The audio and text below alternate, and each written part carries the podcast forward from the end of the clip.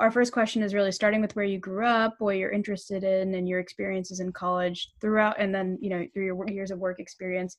Um, what is your origin story? I'm L. Previously went by uh, Lawson, and my uh, origin story, you know, really starts from a pretty early age. Was obsessed with the stock market at like 13 years old. Uh, went to college and decided I wanted to get into investment banking and uh, went to law school as kind of a backdoor route into investment banking. And when my second year of law school uh, was fall 2008, which was basically when the economy last cratered before this current economy. And uh, I remember like uh, second year law school, first semester, um, I think I was like trading and paying more attention to markets in classes than the class and I remember it just being uh, absolutely crazy. The the Dow was down 666 points. Like one day, I was in I was in, I think it was not property law class, but it was something else. Clearly, I don't remember for because I was paying more attention to the markets.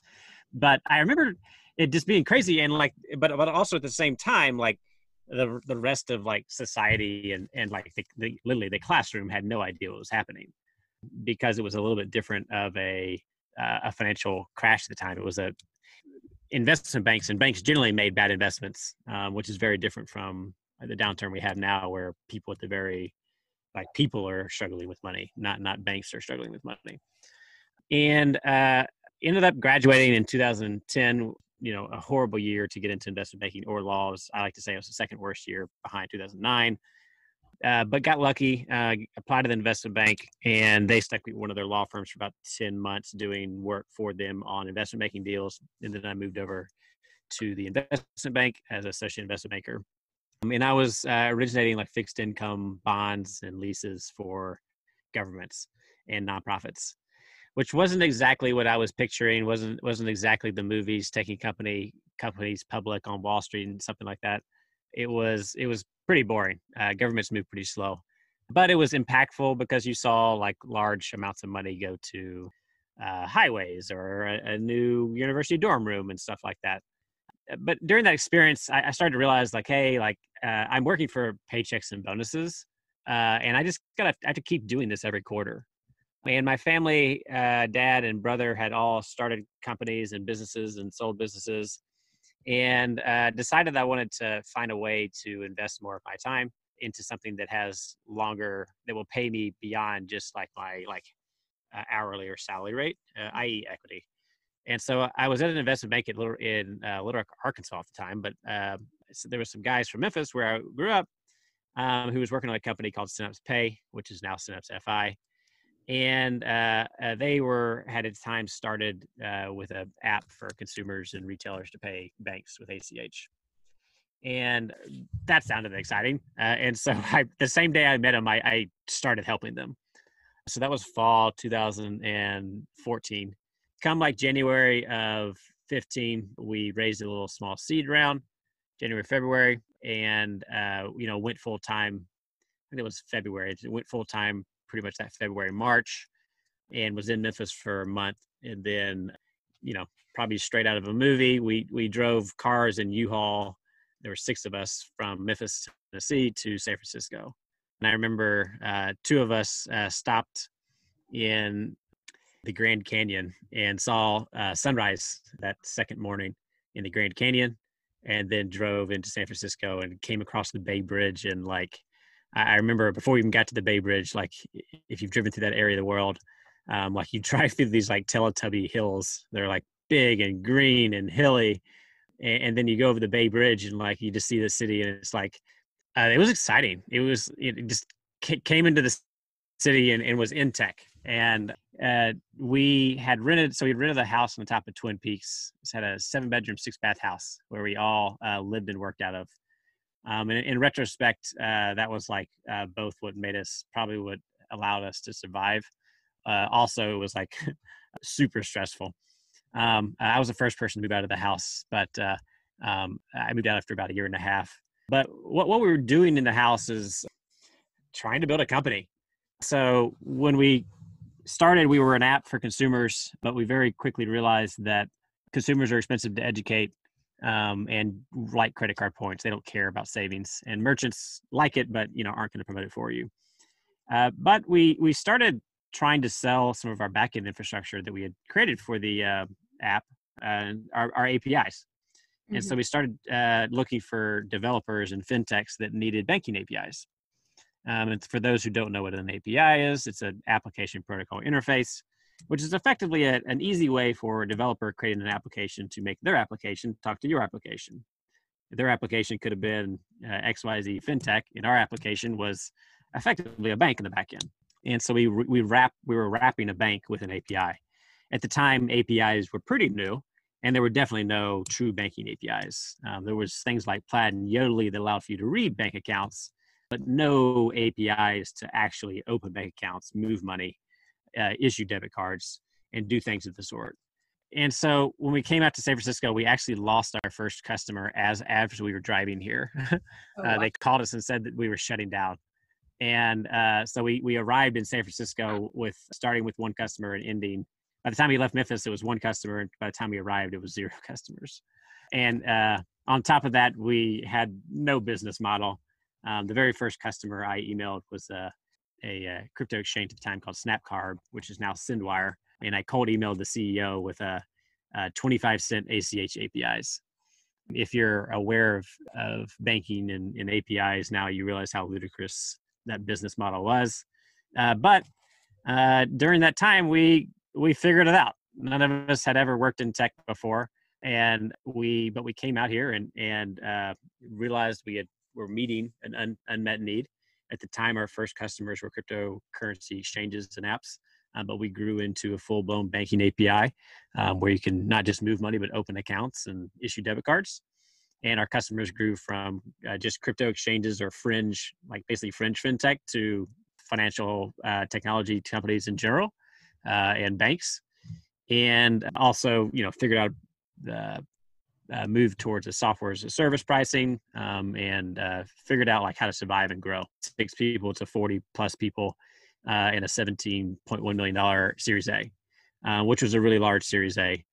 And, and that was really exciting um, but during my time there i i started because we had so many cryptocurrency customers and like honestly like we were all interested in so we were talking about all the time i started having a growing desire to work full-time into crypto um, because the way i was looking at banking apis they were the future of banking mm-hmm. um, where we don't banking was less about geographic branches and more about uh, fin, fintechs that just provide banking based off of like interesting mm-hmm. user experience uh, updates or mm-hmm maybe even updates where or or like uh, banking for a certain user segment uh, to there was something beyond that. These apis seemed like a bridge to a future version of banking but there was something like post banking and that was crypto. And so i left there in 2018 and was at a company head of operations at a company called tokensoft where we were basically building tools to emulate replicate and deploy financial assets onto blockchains like ethereum. And left there early this year to uh, start working on founding the company. I was in a program called Be on Deck, where early stage founders try to meet other early stage founders to mm. either look for co-founders or early team members, or just help uh, ideate on mm. uh, what is an idea and uh, what uh, what could be my customers and how to find those first customers. And in in that process, uh, ended up founding a company called Money Mail, where we are effectively trying to help internet workers get connected to internet money. And we're starting with live streamers and basically making it very easy to get tips and donations uh, during live streams. And uh, that brings me to today. I was an investment banker uh, before my current job as well. Um, and I felt like that world is so self, you know, encapsulating. It's a it's a hard industry to leave um, i'm curious about how you thought about you know leaving something that's as traditional as banking um, to take the risk into you know startup life not just working at a startup but founding your own and uh, really fully immersing into it living in a house with so many people you know curious how that transition was for you I think everybody has a story if you're uh, and why they did things if you really ask the right questions. And you know, mine investment banking was my dream, and uh, I achieved it. Uh, I was the youngest associate investment banker that the, that investment bank had ever hired.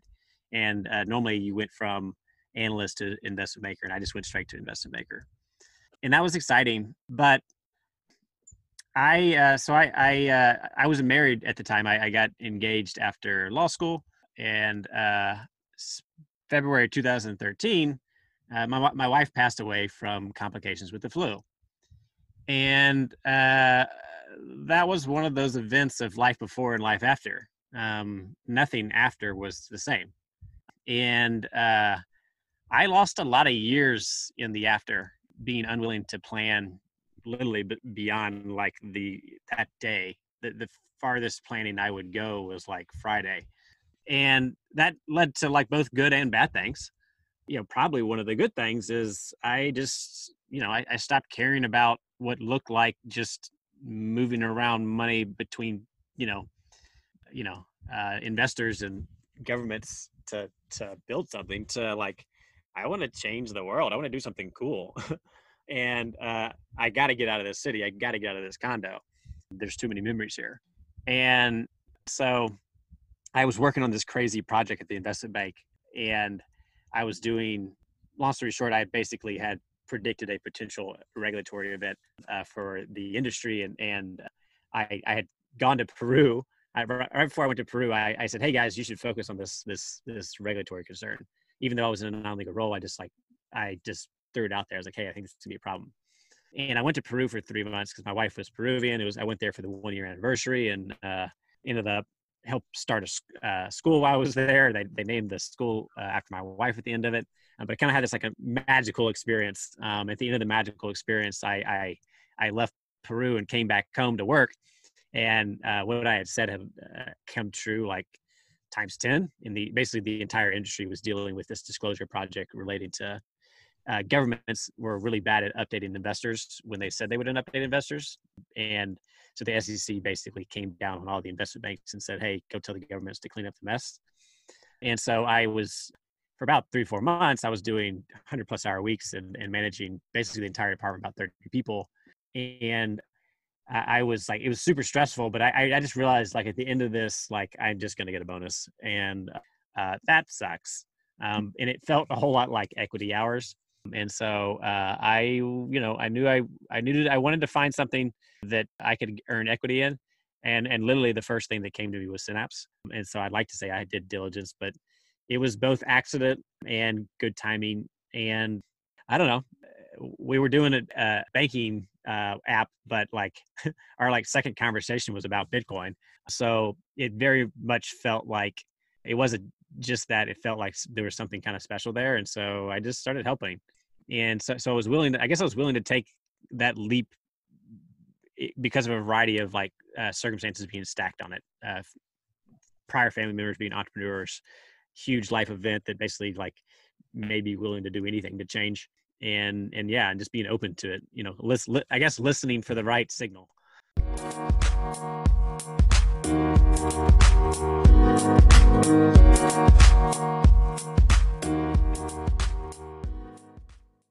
along people's journeys did you like yourself did you find that there were any things that tactically helped you reflect on this stuff? Um, you know when i talked to other people they, they mentioned journaling or meditation. Um, was there anything that you did that sort of helped you process you know your life? Yeah uh, had never written a, a, lick of poetry in my in my life until i lost my wife and uh, i just started writing poetry and uh, didn't share any of it for the first year, but on the when I the like as I was on the flight to go to Peru, I started sharing it, and I started regularly sharing on. I called it Finding Cynthia, um, which was my late wife's name. I you know I just started putting all those emotions on a on a page because I had been writing before but not sharing it, and, and I realized that people responded to it, and and uh, it helped them process it. Uh, uh, either like losing Cynthia or if they didn't know her, that process potentially other things that happened in their life. And I realized that was super powerful for them. And I kind of took that on to eventually, you know, going to open mic nights and reading poetry or uh, um, uh, eventually, you know, Twitter, like Twitter to me is like my, it is my uh, journal.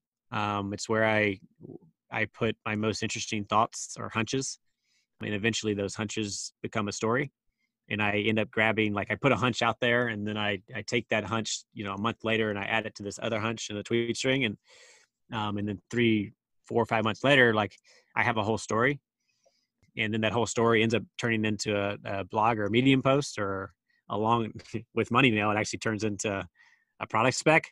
It just kind of grows from there so I do a lot of writing